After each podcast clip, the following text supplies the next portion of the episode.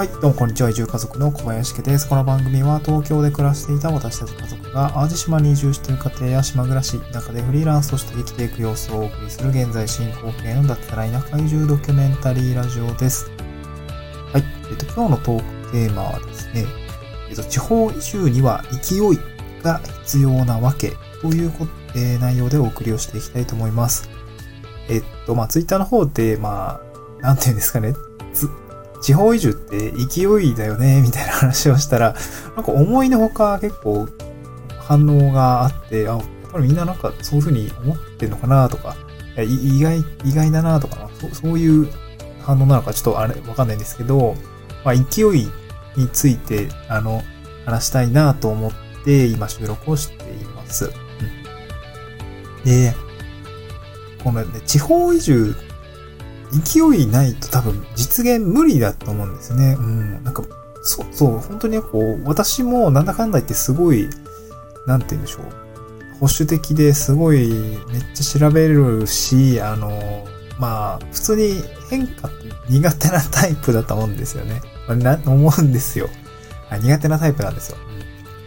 で、そう、なんだろうな、こう、コロコロこう仕事が変わるのも正直苦手だったし、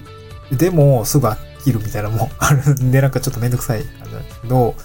なかなかこう、新しい環境にポーンと飛び、こうなんか、策なしに飛び込むって結構苦手で、だからこう、勢いで移住するって、まあ少し矛盾してるんですよね。私言ってることとまあ感じていることで結構矛盾してて、でも、地方移住って勢いめっちゃ大事だなって思うし、何て言うんだろう。まあ、なんで必要なのかっていうのも、こう実際自分がこう一通り経験をしてみて、分かったことが結構あって、それ、まあ、その結論的にやっぱり地方移住って勢いだなっていうふうに感じたんですね。で、その、地方移住を決断するときって、こうなんかこう、勢いのほかないと思ってるんですよ。なんかそこに論理とか意外となくって、もう、極論ですけど、こう移住したいからするんだ、みたいな、もう何にも理由ないな、そ、それ、みたいな感じなんですよね。だから気持ちの問題だと思うんですね、最終的には。うん。で、まあ、とはいっても、気持ちの問題って、まあ、いろいろその、流れとか、こう、なんていうんですか、もう少しこう気持ちの問題っっていう一言で片付けるんじゃなくて、そこの気持ちの問題っていうものの解像度を上げて、こう少し話して、あの、見ていくと、こう、結局その決断の、多分ゲージみたいなのがあるんですよね。あの、決断ゲージ、こう、パワーがもう、ミミミミミってこう溜まっていくような、あの、決断ゲージっていうのが、こう、皆さんの心の中には多分あると思うんですよね。私は、その、だんだんこう、決断ゲージ溜まってきたなーみたいな感じのが、なんとなくね、あの、あったんですね。こう、こんだけこう、なんだろう、気持ちが募れば、決断できるだろうみたいなね、なそういう気持ちでいたんですね。うん。で、この決断ゲージみたいなのを貯めるために、じゃあ、その空っぽだとね、全然決断できないと思うんですよ。いや、もう全然無理無理無理みたいな。そんな、無理でしょみたいな。仕事どうすんだよとかね。あの、そういう気持ちなんですよね。あの、決断ゲージが溜まってない、気持ちが募ってないと、やっぱりそれは無理で、じゃあその決断ゲージどう貯めていくのかっていうと、やっぱりそれはなんか安心材料を貯めていくことが必要なんですよね。なので、決断するために、あの、まあ、息、うん、ね、決断ゲージを貯めることが、まあまあその調査の段階とかで、こういう、自然と皆さんがやっていることだと思います。で、安心材料が積もっていくと、なんていうんですかね、やっぱりゲージが溜まって、その、なんていうんですか、勢いに任せられるほど溜まってれば、その勢いが来た時に、まあ波ですよね。波が来た時に、ポンとこう決断できるっていう感じだと思うんですよね。うん。で、人間って、こう、なんかポイントなのは、なんか人間ってこう、なんか損失回避の法則みたいな、こう、なんか心理、なんか購買行動の心理の話だったと思うんですけど、こう、なんか得するより損したくないっていう気持ちがあると思って、で、だからこう、安心材料をどれくらいこう、集めればいいのかっていうと、やっぱりこう、単純にこう、不安材料と同じぐらいじゃ、不安の方が勝つんですよね。なので、なるべくこう、調べて、こう不安材料も当然、あの、あると思いますし、あの、安心材料っていうのも当然出てくると思います。で、やっぱりそれ、うんと、例えば50対50だと、やっぱりそれは、要素がね、50対50、50個不安なこと、50個、えー、安心材料みたいな、比較した時には、やっぱりね、50も不安なことあるわ、みたいになっちゃうんですよ。本当はね、数的には同じはずなんだけど、なんか50も不安の要素あって無理だなみたいな、こう、人間のね、この損失回避の法則っていうのがありますので、やっぱりそれを踏まえて、まあ、その不安材料よりこう安心材料っていうのをやっぱり少しでも多くしておくことが、まずその決断の準備の段階では必要なのかなというふうに思います。ま、なので、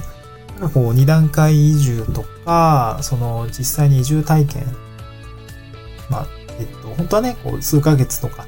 こう短期移住みたいのをしてみると、やっぱりその実情が分かって見える世界が増えて、安心材料が増えていって、そして決断できるっていう、まあいい流れができると思うんですよね。まあ、だから、こう移住、こと移住に関しては、やっぱり現地に行くっていうことの大切さみたいのが、やっぱり皆さんその移住の先輩方って口々に言っていて、なんか私もそういうふうに感じている次第なんですよね。なので、あの、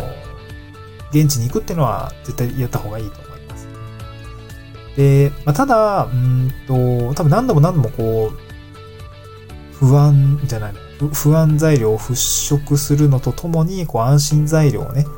こう積み上げていくために、こう何度も何度も現地に行ったりする必要、あの、っている人もいるかと思うんですけど、まあ、一個気をつけないといけないというか、こう大切なことがあって、まあそういったこう移住に踏み切る確たる理由みたいのが、こうなんかどっかにこう転がってたりするのかなみたいなことをね、私も一時期思ってたんですよ。それを見つけさえすれば、いや、もうこれが見つかったから私は移住できるみたいな、なんかそういうものがあると、ちょっと信じきっていたところがありました。